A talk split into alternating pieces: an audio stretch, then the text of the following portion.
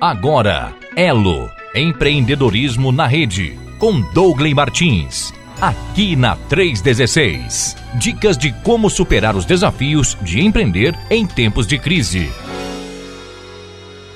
Hoje é terça-feira e terça-feira é dia do nosso movimento Elo Empreendedorismo conectado com meu amigo Dongley Martins que já está na área. Não é isso, Dongley? Bom dia, querido. Tudo bem?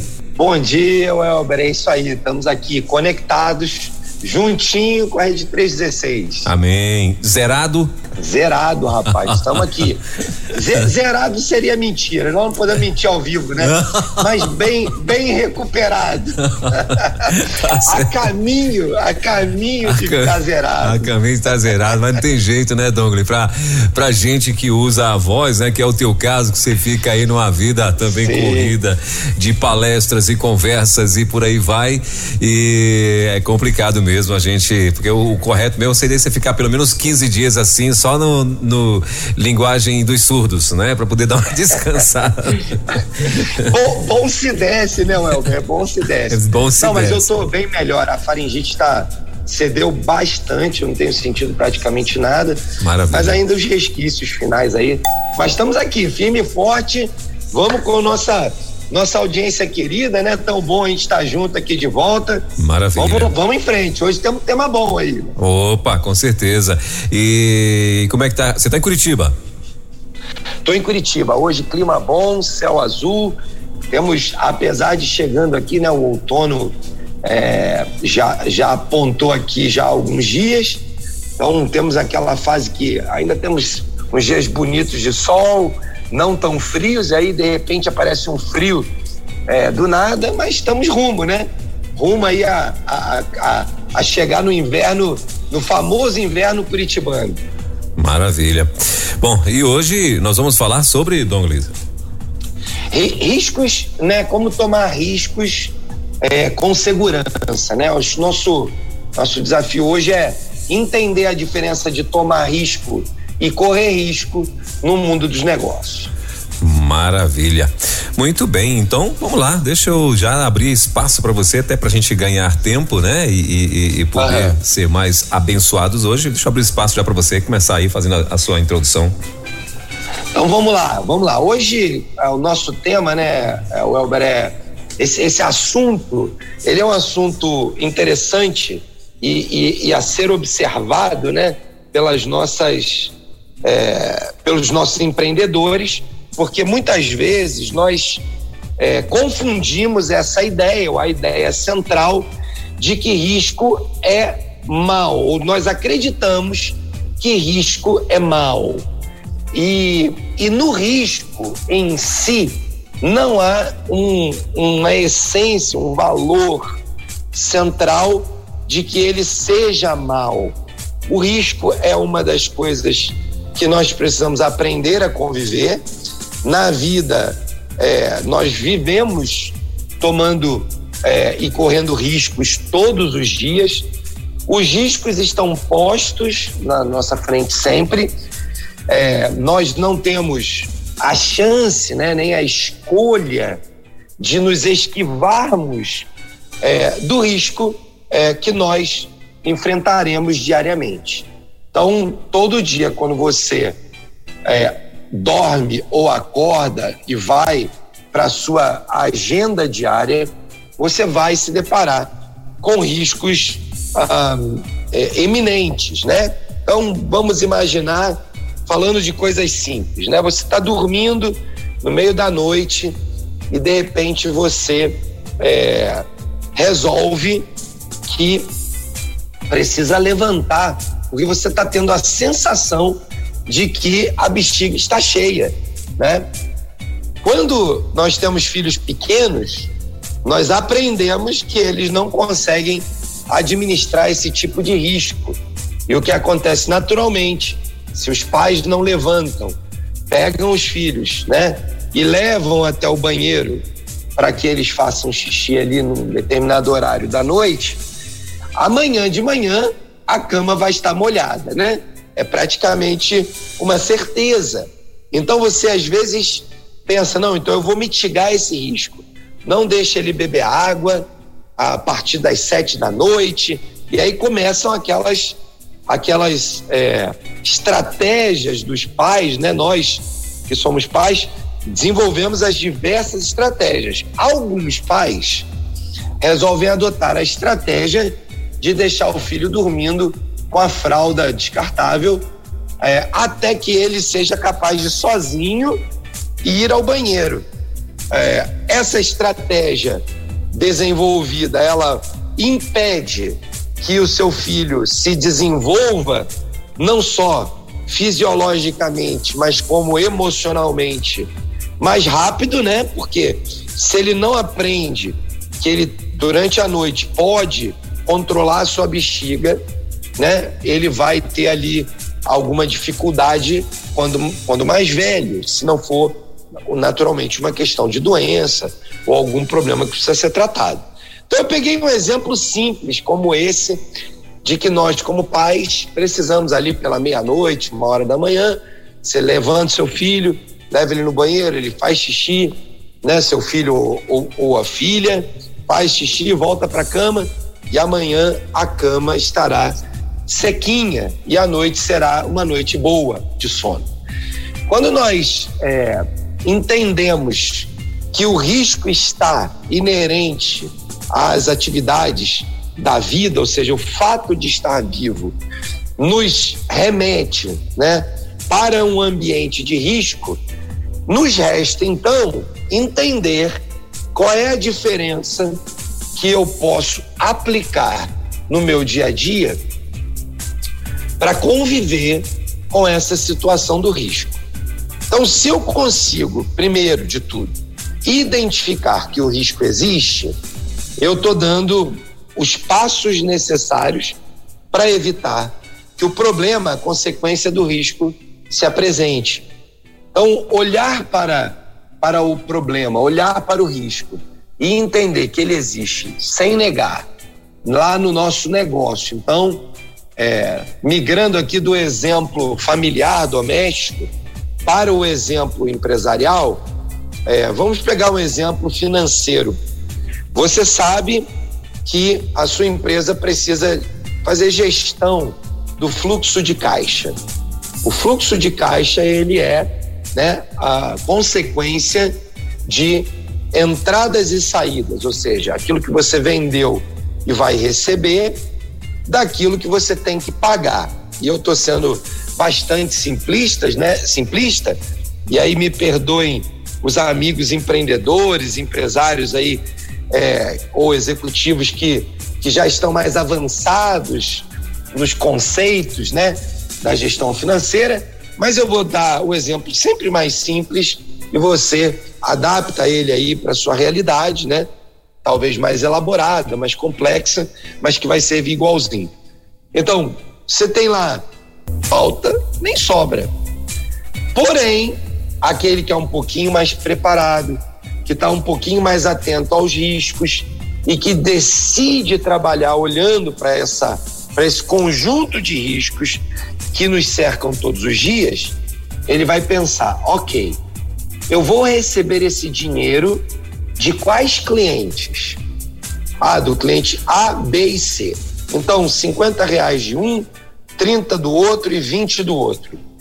E ele olha e fala: bom, o cliente A nunca atrasa, sempre paga em dia e não nunca me deu problema de pagamentos. Então, ok, eu vou tomar o risco de assumir que ele vai pagar em dia mais uma vez.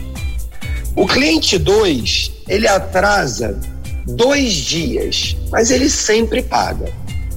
E o cliente 3, em geral, atrasa seus pagamentos por 10 dias. Veja como o cenário do risco, nesse caso bem simples, mudou completamente quando eu me debrucei um pouquinho a mais e apenas observei quem eram os clientes que eu tinha para pagar nesse dia.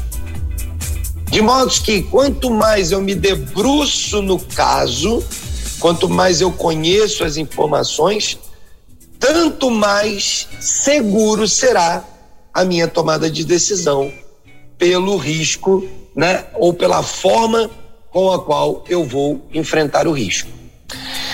Nós vamos então agora, né, para o nosso texto bíblico. Eu separei aqui para hoje, na nossa conversa, o texto de Josué, capítulo 1, do versículo 1 ao versículo 9, quando é, a gente vai ver aqui então o relato da passagem, né, da, da morte de Josué e do chamado, da morte de Moisés, perdão, me perdoem aí, da morte de Moisés e do chamado de Josué para ser, né, então, é, o sucessor na liderança é, do povo e a, para que Josué então assuma ali aquele aquele mandato, vamos chamar assim. Então o texto começa dizendo: sucedeu depois da morte de Moisés, servo do Senhor, que o Senhor falou a Josué, filho de Num, servo de Moisés, dizendo: Moisés, meu servo, é morto. Levanta-te, pois, agora, passa esse Jordão, tu e todo este povo, a terra que eu dou aos filhos de Israel. Eu vou parar aqui nesses dois versículos por enquanto, porque só nesses dois versículos tem uma centena de riscos que Josué precisava avaliar como é que ele conduziria nas suas decisões futuras. Bom, vamos começar aqui primeiro.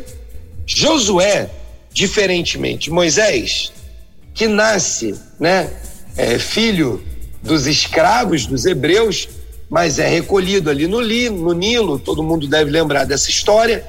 Ele é criado na casa é, de Faraó, recebe a educação formal, toda a ciência, toda a cultura, todos os recursos financeiros, bélicos, de alimento, né? Moisés cresce naquilo que nós poderíamos chamar de berço de ouro.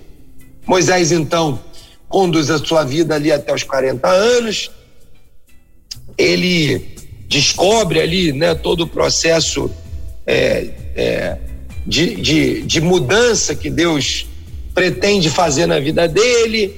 Ele vê a opressão do povo egípcio sobre o povo hebreu e fica chateado com aquilo, se mobiliza. Há uma luta com um soldado egípcio, ele mata o soldado foge para o deserto, começa uma nova temporada na vida de Moisés, e assim então Deus constrói né, 40 anos de vida dentro do, daquilo que nós poderíamos chamar de o conforto das melhores oportunidades. Depois, mais 40 anos no deserto pastoreando ovelhas, tendo uma vida de intimidade com Deus, e Deus então talha Moisés para um ministério de libertação. E aí também você conhece a história e Josué nasce nesse contexto de cativeiro. Josué, ao contrário, então, é um escravo que quando Moisés liberta o povo, chama para próximo dele, começa a caminhar com Josué e Josué então passa a ter uma escola, uma escola prática de olhar para Moisés e ver como Moisés lida com o risco das coisas. Ao longo dessa jornada, né, que Josué vê Moisés voltando até Faraó, né, ele, ele não vê a cena, mas ele ouve a história, porque está ali na cidade, né? E Moisés então, é, Moisés então confronta Faraó durante dez episódios, né? Como nós sabemos, as, as pragas. Josué, do lado de fora, vive essa, essa, essas pragas de forma prática, né? Como parte dos cidadãos que moravam naquela cidade. E então ele começa provavelmente a ouvir a história fala: Poxa, Moisés está indo lá falar com o Faraó e pedindo para deixar o povo ir. E o que está acontecendo que o Faraó não está deixando, Deus está manifestando. E ele começa então a conviver com aquelas histórias. Imagino eu que quando Moisés reúne a liderança do povo e fala: gente, pega tudo, pede para o vizinho aí da sua casa, o egípcio, para te dar comida, provisão, roupa, prata, ouro, que nós estamos indo embora. Josué viveu essa experiência também, como parte dessa liderança, e então, vendo Moisés, ele aprende uma série de coisas. Mas ele nunca tinha sido chamado a ser o responsável por tomar as decisões ou por tomar o risco. Então Moisés treina Josué como seu sucessor, prepara, constrói ali nele uma série de conhecimentos.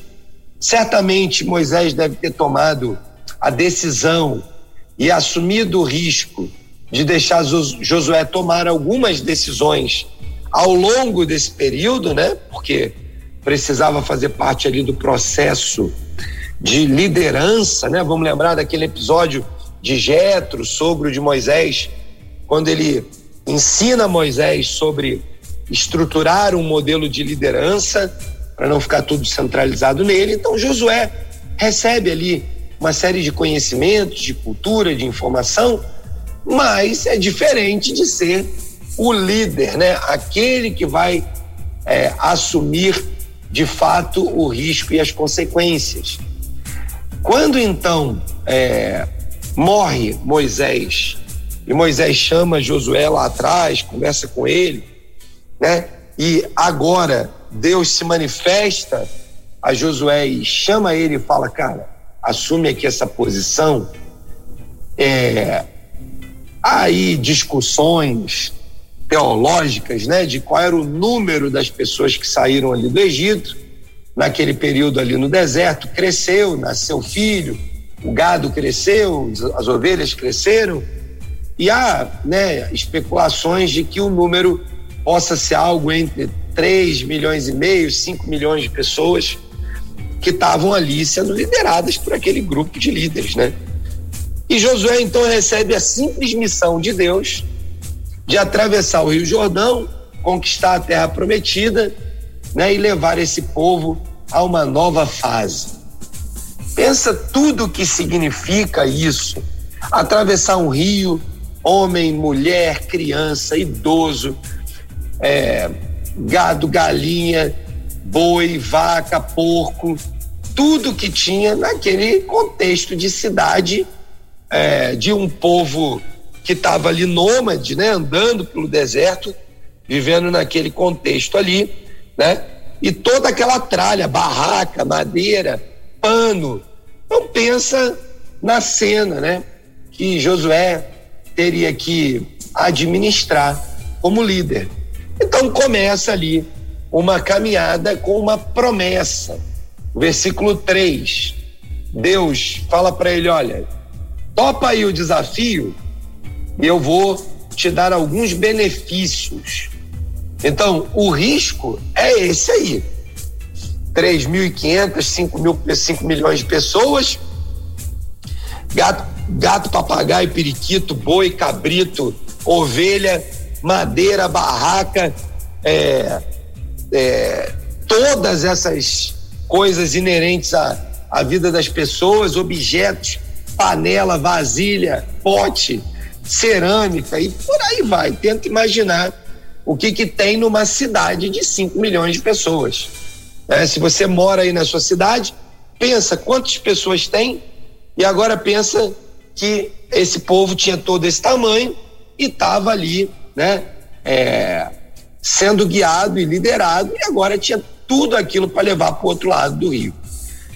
Mas Deus dá para ele uma promessa, né, e dá para ele algumas algumas benesses, alguns resultados, alguns, ah, algum, algumas conquistas, caso ele tomasse esse risco e com prudência o administrasse bem. O versículo 3 diz: Todo lugar que pisar a planta do vosso pé, vou-lo tenho dado, como eu disse a Moisés. Ou seja, Deus transfere a promessa que fez a Moisés de dar uma grande nação, de dar uma terra, Deus transfere essa promessa para Josué e faz com que Josué, então, receba a visão de futuro, né, daquele risco assumido, daquele risco tomado. E ele começa então ali a descrever. Versículo 4 diz: Desde o deserto do Líbano até o grande rio, o rio Eufrates, toda a terra dos heteus, até o grande mar, para o poente do sol, será o vosso termo, a vossa herança. Ninguém te poderá resistir todos os dias da tua vida, como fui com Moisés, assim serei contigo. Não te deixarei nem te desampararei. Aquele risco gigantesco que Deus colocou diante de Josué, ao convidá-lo para liderar o povo, numa conclusão de um projeto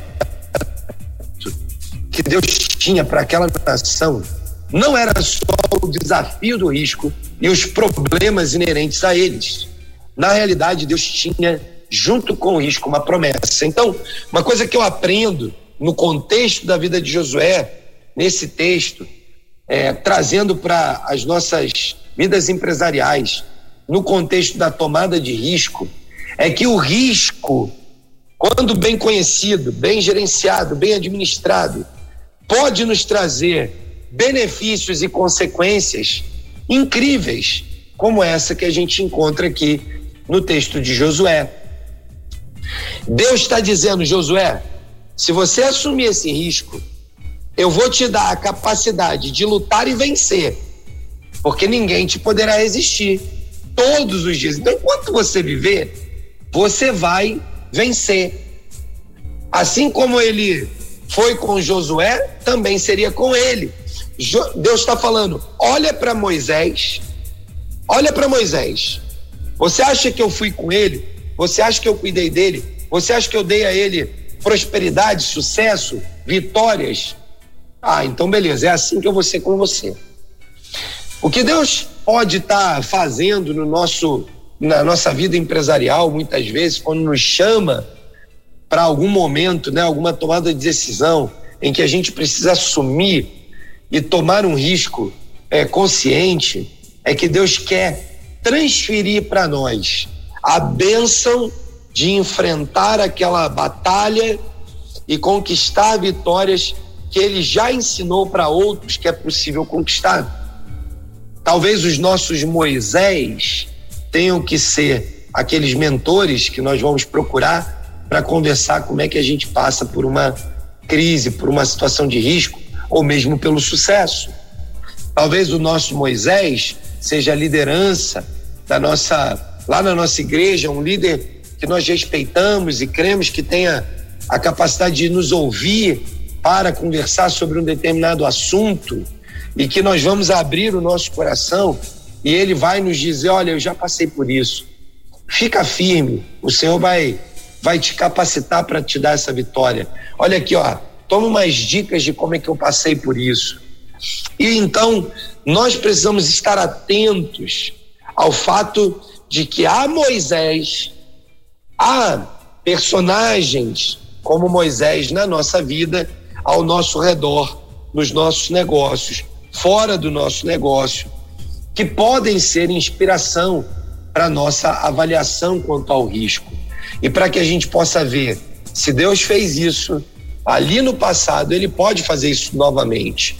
Então, fica mais é, fica mais interessante, eu, me, eu posso me, me tornar talvez um pouco mais corajoso, audacioso, para tomar esse risco e crer que o Senhor vai me capacitar para enfrentá-lo. Ele continua dizendo: esforça-te e tem bom ânimo. Uh, quando eu leio essa, essa, essa, essas duas expressões, esforça-te e tem bom ânimo, a minha tendência é pensar: Deus está dizendo claramente para Josué, cara, vai precisar de esforço, porque senão não precisava de uma palavra de ânimo, de encorajamento, dizendo: esforça-te. E vai ter dia que você vai desanimar, porque senão ele não precisava dizer e tem bom ânimo, né? Então a jornada empreendedora, a jornada do empreendedor que toma os riscos, que entende as necessidades e assume é, os compromissos, é uma jornada que requer esforço e perseverança.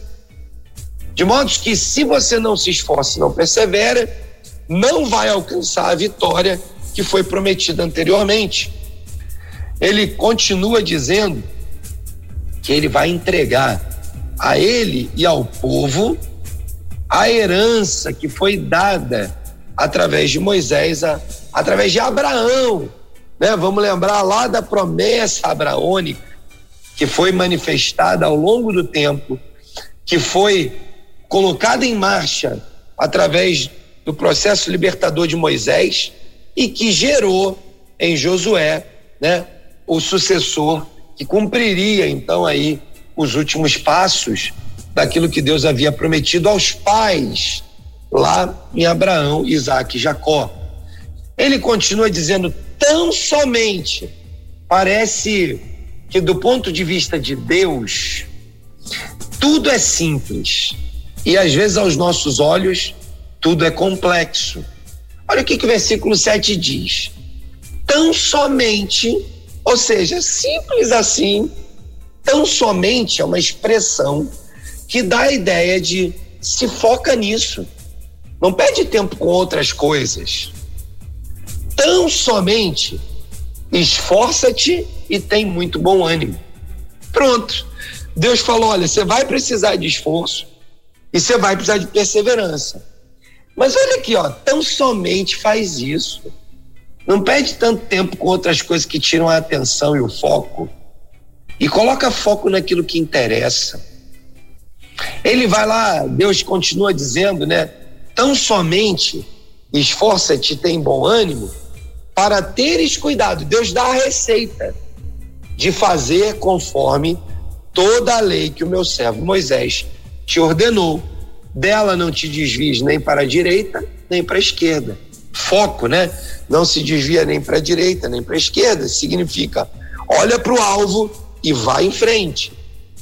Para que é, prudentemente te conduza por onde andares. Esse versículo 7 me faz pensar naquilo que normalmente a gente traçou, né, como planejamento estratégico, como objetivos para o nosso negócio. E não é incomum que o empreendedor se depare com oportunidades no meio do, do seu dia a dia que ele acaba se desviando, né? Desviando a atenção, desviando o foco e, com isso, perdendo o rumo da condição dos seus negócios. É, no fundo, no fundo, o que Deus está dizendo para Josué, cara, fica focado, pega esse livro da lei, medita nela de dia e de noite, pega a palavra de Deus, pega os ensinamentos, medita nela de dia de no, e de noite e fica focado, se esforce e tem bom ânimo. Não temas, não se espante, versículo 9, porque o Senhor, o teu Deus, é contigo por onde quer que andares. E eu vou, né, aqui indo para o final aqui da nossa dessa nossa introdução, desse tempo de reflexão, né, de que a palavra de Deus pode nos inspirar para que a gente tome, né, todo o cuidado e ao mesmo tempo todo o foco para poder fazer as escolhas quanto ao risco, eu quero, eu quero é, é, é, lembrar para cada um de nós isso que a gente acabou de olhar, né? Moisés, que eu comentei aqui um pouco antes, Moisés foi um homem super preparado. Era fácil dizer tudo isso aí sobre Moisés. Moisés foi um cara super bem preparado. Mas a gente não pode esquecer que esse preparo de Moisés não foi a única coisa que deu a ele a capacidade para tomar os riscos. Ele, ele recebe lá no palácio toda a instrução, toda a ordem, né? toda, todo treinamento, toda capacitação, regalias de príncipe, ferramentas disponíveis, mas não foi a única coisa que ele recebeu, ele também recebeu inspiração de Deus. Josué, ao contrário de Moisés, não teve a mesma sorte entre aspas, né? Ele sai daquela condição de escravo que a gente falou e, e passa a ser seguidor de Moisés, aprende com ele, como a gente também já falou. No mundo dos negócios, na maioria das vezes, nós não temos todas as informações para fazer as escolhas, as melhores escolhas. Mas Deus, né, lembrando aqui do, do complemento, principal suprimento que Moisés recebeu, que foi a presença de Deus e o mover de Deus na sua vida, né? Deus tem o que é mais importante. E isso foi o que fez diferença na vida de Moisés e Josué. De modo que eu e você, como empreendedores desse tempo, podemos adquirir, obviamente, todos os conhecimentos, como Moisés adquiriu. Podemos ser práticos, podemos conduzir os nossos negócios de forma prática, como Josué desenvolveu e, e conduziu. Mas o que nós não podemos abrir mão é de nos submetermos à direção de Deus, à instrução de Deus e à clareza do que Deus quer e espera dos nossos negócios, para que a gente então possa tomar esses riscos. Nesse caso, com a segurança, né, que, que não tem nada a ver com o nosso conhecimento.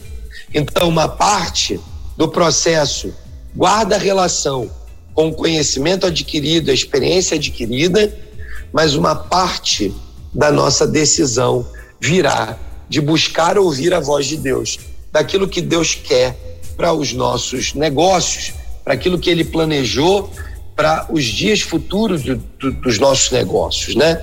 Então, esteja com o ouvido atento o tempo todo, não perca, não saia debaixo da dependência do Deus vivo. Mente e coração atentos são aquilo que fazem com que Deus esteja é, liberado, né, para que ele possa falar, ministrar e a gente possa ouvir e aplicar.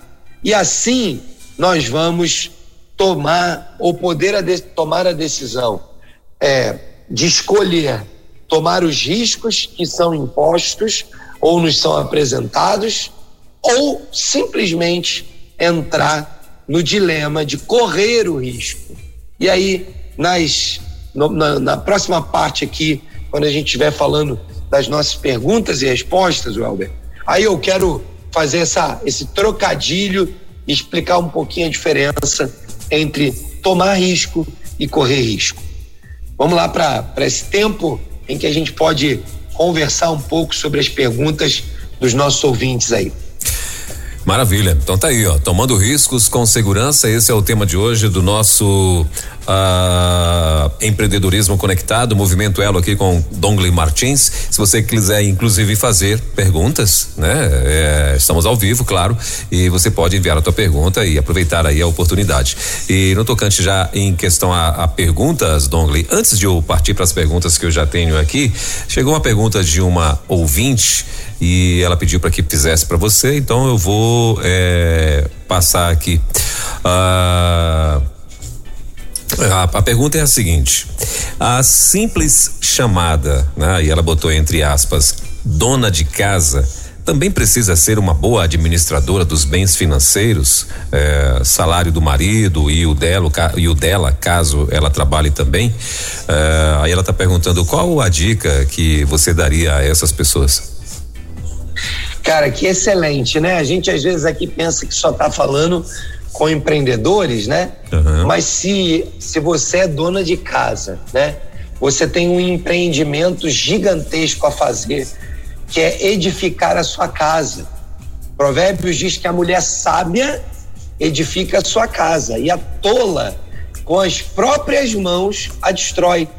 Então, a dica é exatamente a mesma que nós estamos conversando aqui há semanas uma, uma simples, que eu não considero assim, porque eu tive o privilégio de crescer numa casa, né? Minha mãe foi uma empreendedora tanto do lar quanto dos negócios, né? Ela, a minha mãe, para ter tempo de criar os filhos, ela vendia roupa de dentro de casa, né?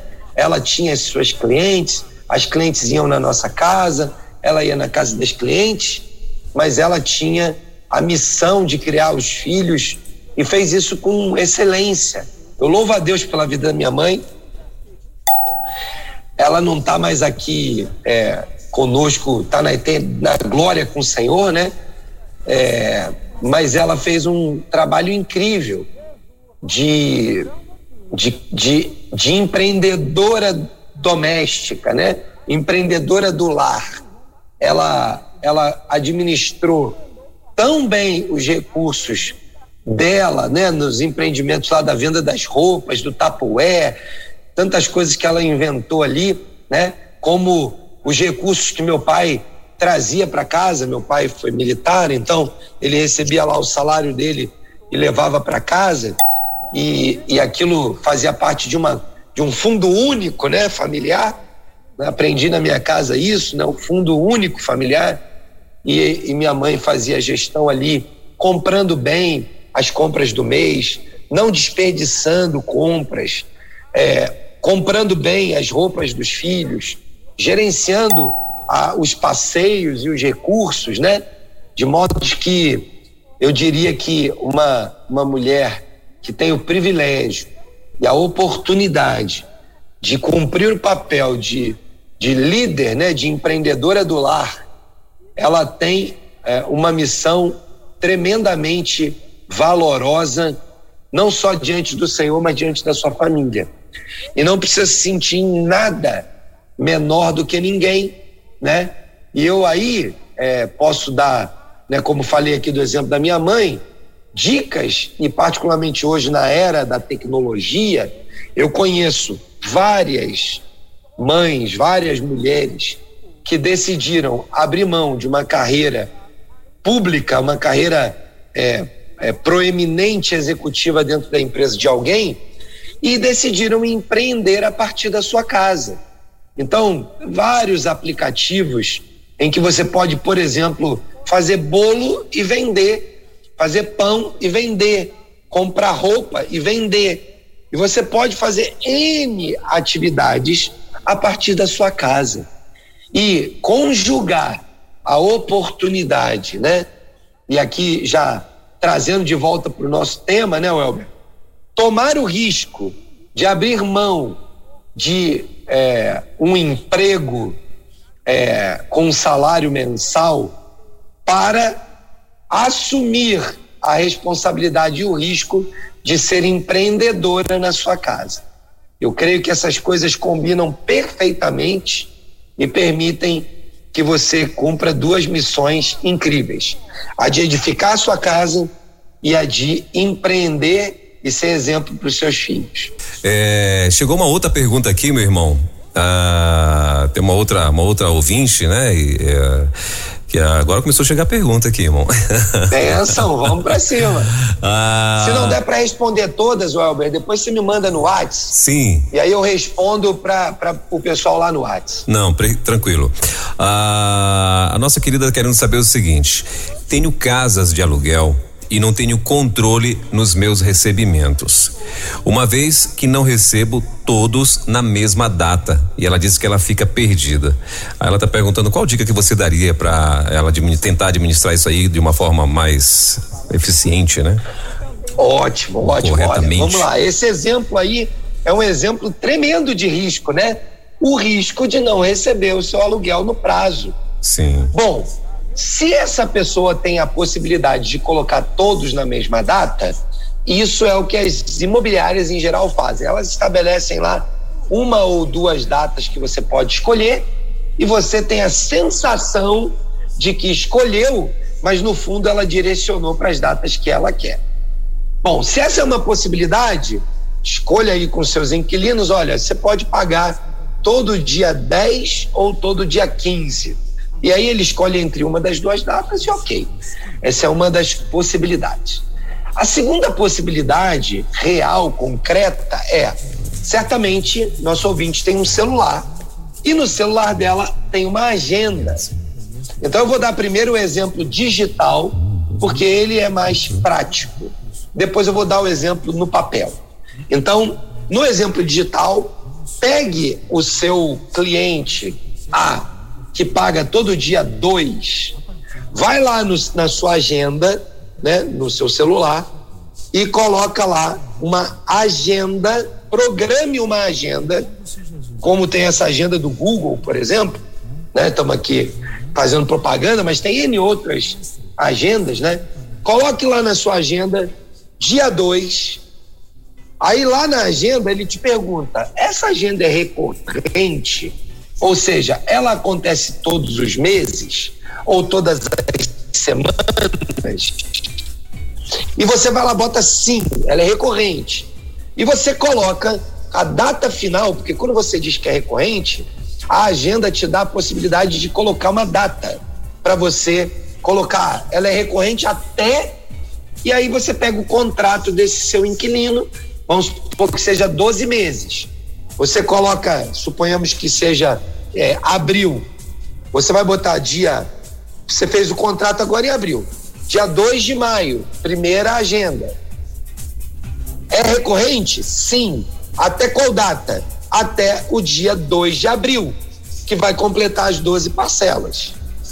E você salva e a sua agenda vai trabalhar para você, lembrando que o Dongley, inquilino, no dia 2 de maio, tem que pagar o valor de tanto na mensalidade. Então você pode pegar naquele, naquela quando a agenda lembrar você no seu celular, você pega o telefone e liga lá para o seu, pro seu inquilino. Né? Então, essa é a, é a forma tecnológica. A outra forma é você pegar aí em algum lugar na sua casa, pega um calendário desses que a gente ganha todo ano e coloca ele ali num lugar visível e lá no dia 2 você vai lá e escreve cobrar aluguel do Dombre. E aí no dia 2 você vai olhar ali o calendário. O que, que você precisa fazer? Ter a disciplina de todo dia de manhã, antes de tomar o café, criar a rotina de ir lá no calendário e olhar. Hoje tem alguém que eu devo olhar? Tem. Ok, então eu vou lá e organizo minha agenda naquele dia. Né? E aí nós poderíamos avançar para um nível um pouquinho mais é, empreendedor organizado, né? talvez você tenha aí, se você tem uma empresa, né, de aluguel, uma empresa de locação, você pode emitir os boletinhos bancários, já aqueles 12 boletos do ano, grampeia e entrega na mão do seu inquilino, fala, olha, esse aqui é o carnezinho desse primeiro ano, né? Ah, mas eu tenho outras taxas que eu tenho que cobrar. Emite o boletim todo mês, então, não tem problema. Tem várias maneiras, Welber. Eu espero ter contribuído aí com a minha amiga, né, a nossa ouvinte aí que trouxe essa pergunta.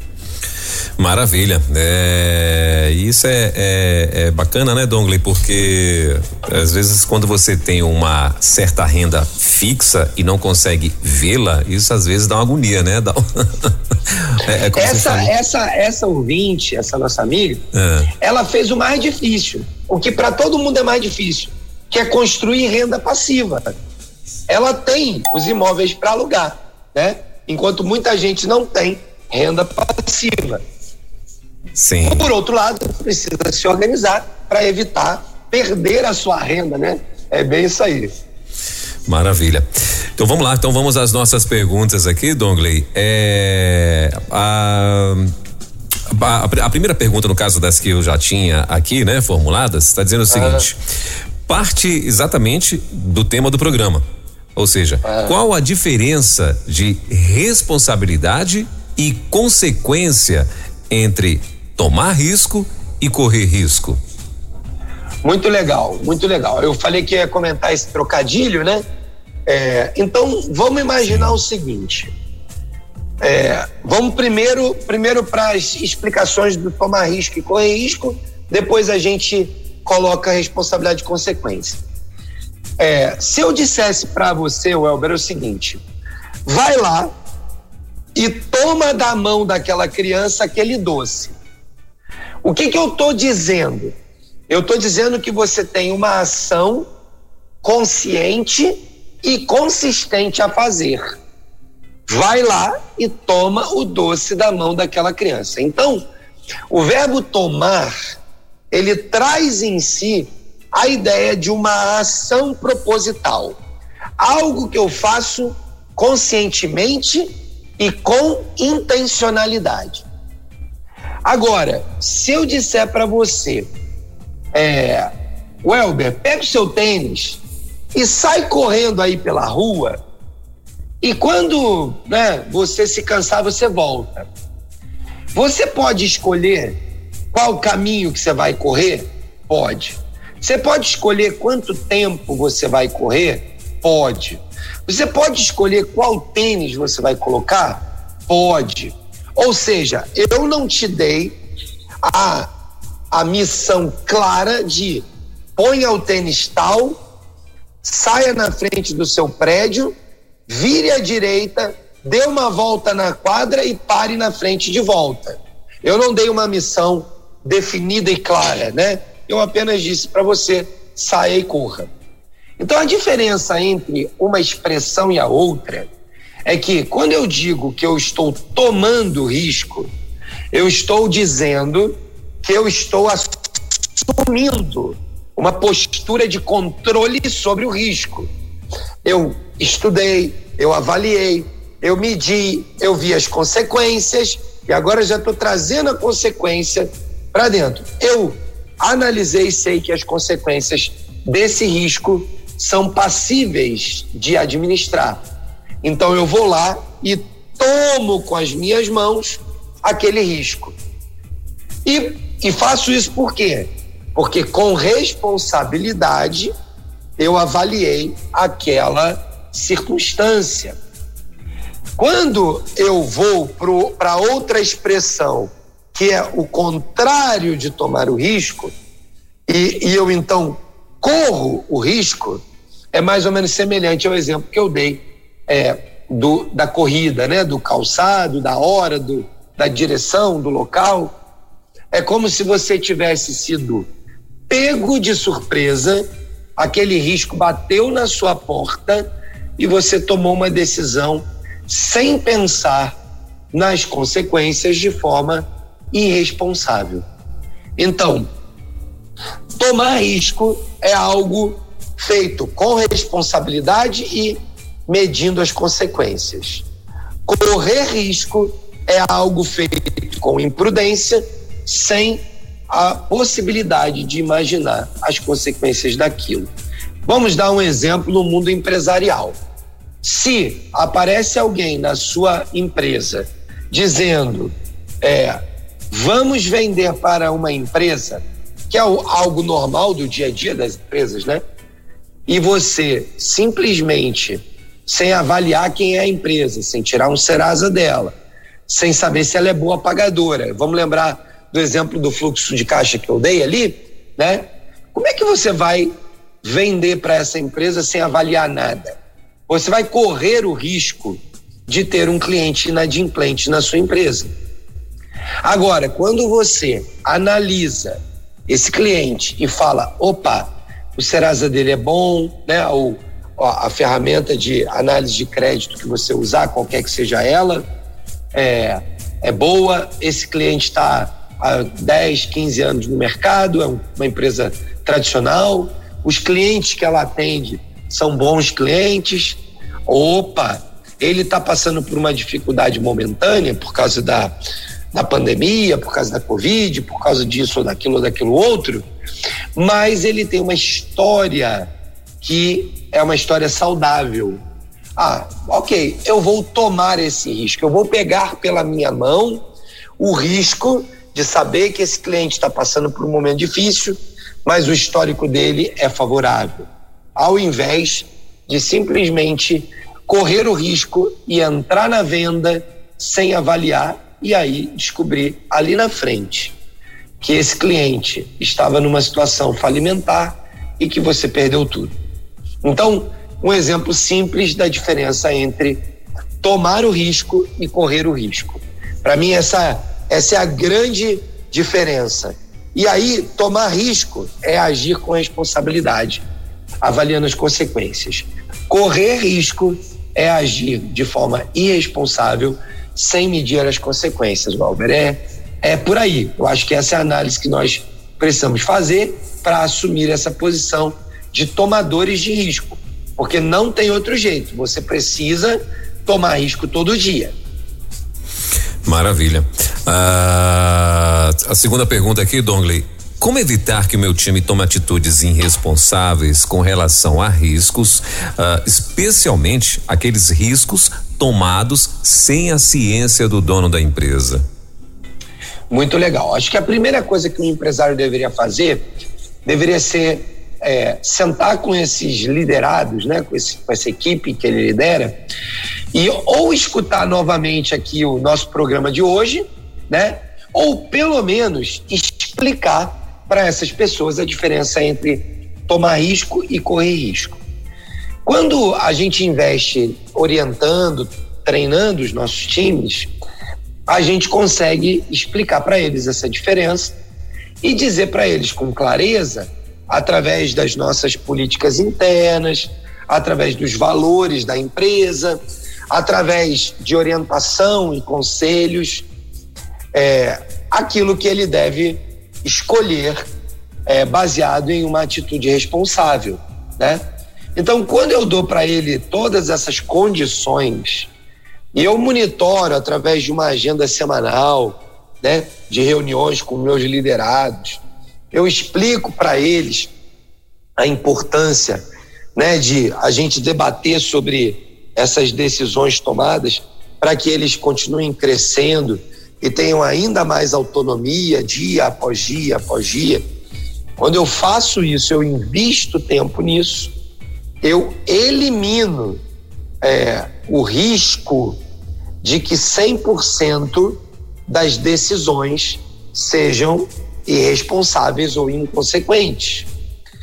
Óbvio que no, no mundo real, na vida real, não existe risco zero é, isso é uma impossibilidade. Então, treinar, qualificar, orientar, acompanhar, né, monitorar, são todas iniciativas que um empreendedor, um empresário, precisa tomar regularmente, semanalmente, mensalmente, conforme a necessidade, para garantir que sua equipe esteja aprendendo com ele quais são né, os tipos de risco que a empresa está disposta a tomar e quais aqueles que ela não está disposta a tomar, entendeu, El?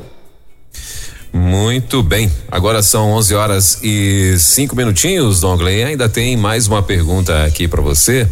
É, considerando que estamos falando para empreendedores cristãos, qual o papel da oração na gestão do risco de um negócio? E tem mais, uh, ele tá, a pessoa, a pergunta aqui está se referindo, inclusive, a riscos externos, como assaltos, por exemplo.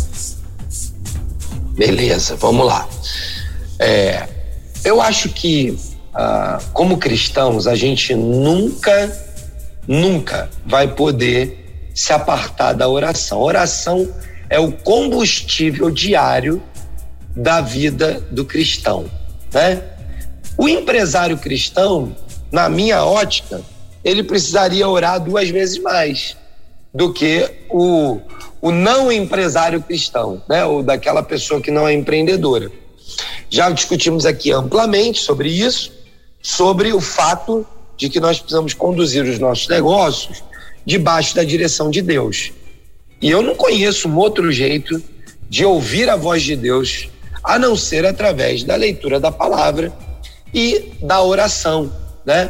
E obviamente que em algumas manifestações de Deus através de dons que ele vai manifestar na vida de outras pessoas. Mas se a gente se concentrar é, na vida de oração e na vida de leitura da palavra, certamente o Senhor vai se revelar a nós. Então, eu entendo que o empresário, o empreendedor, ele precisa do hábito da oração diária. E aí, quando eu vivo a intensidade da oração, a disciplina da oração, a vida de oração, o Espírito Santo começa a ganhar espaço e liberdade para manifestar, através da nossa vida de oração, a, a, direção, o direcionamento que Ele quer dar nos nossos negócios.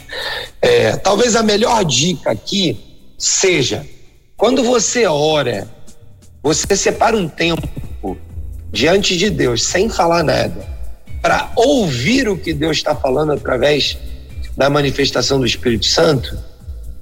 Porque o que acontece em geral, Elber, é que a gente vai encontrar é, pessoas que só oram por necessidades. Então ela, ela abre a boca e ela fala, fala, fala, fala, fala, fala, fala e esquece que a vida com Deus é um relacionamento. E um diálogo, ele é composto por emissor e receptor. E ora um é emissor e ora o outro é emissor. Então nós precisamos separar tempo no nosso tempo de oração para ouvir o Espírito Santo falar ao nosso coração. E talvez você tenha que fazer nessas horas perguntas objetivas, né? Por exemplo, é, Senhor, eu tenho uma empresa que é, trabalha aqui com dinheiro, né? A gente pega aqui dinheiro, sou um comerciante. Que tipo de cuidado eu posso tomar, além dos que eu já tomo, que o Senhor já está vendo, né? E que eu poderia tomar para evitar o risco de ser assaltado? E deixa um tempo para o Espírito Santo falar ao seu coração Talvez naquele momento ele vai te falar uma outra coisa, mas se todos os dias você desenvolve o hábito de orar, de colocar diante de Deus as suas necessidades e também de deixar um espaço em que você ouve a voz de Deus, é, tá, com isso você vai desenvolver a habilidade de escutar. A gente ganhou dois ouvidos e uma boca para escutar mais do que fala. Só que nós na nossa prática diária, é, parecemos que temos dez bocas e um ouvido.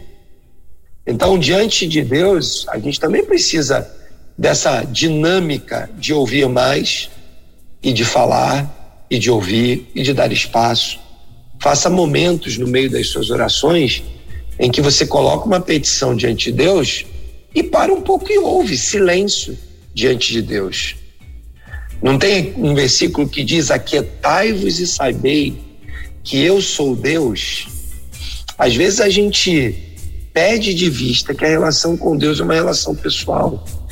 E a gente entra naquela rotina de só falar, falar, falar, falar, falar e terminar a nossa oração e entrar na rotina. Visto um tempo diante de Deus, eu acho que a, a dica para essa pergunta é Gaste um tempo ouvindo o que Deus quer falar.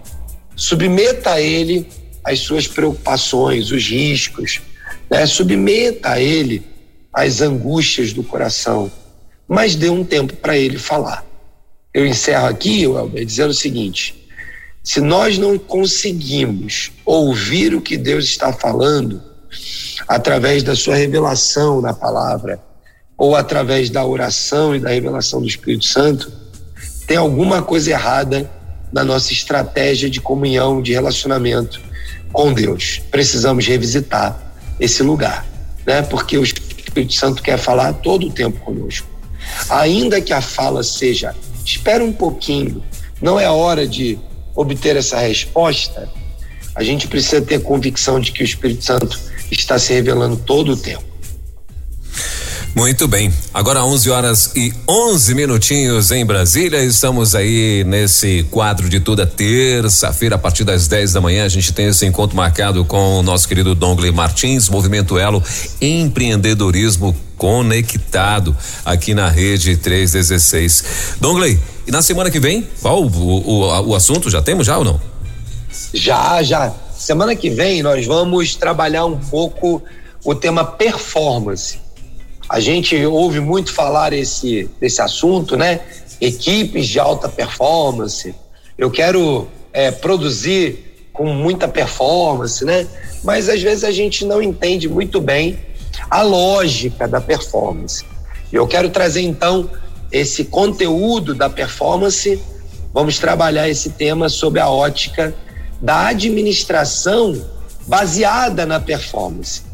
Nosso Deus é um Deus de alta performance, nos capacitou e nos orientou a vivermos uma vida de alta performance.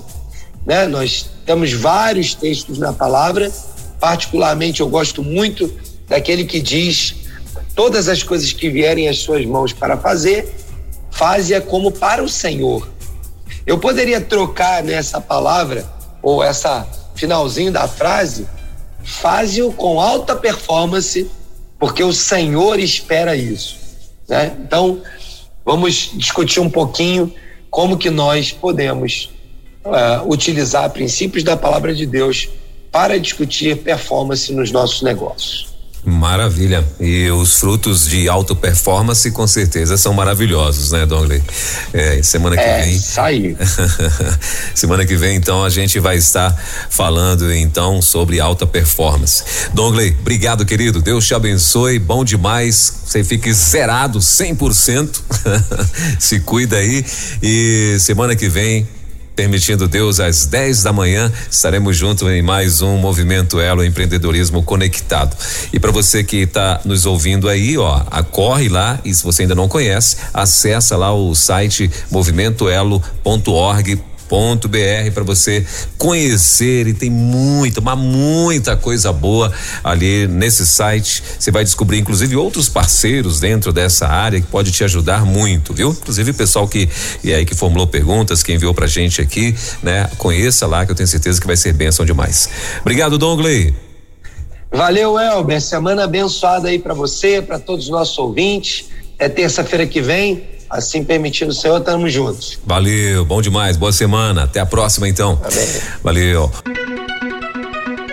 Elo, empreendedorismo na rede, com Douglas Martins. Baixe agora os podcasts em nossa plataforma rede316.com.br. Dicas de como superar os desafios de empreender em tempos de crise.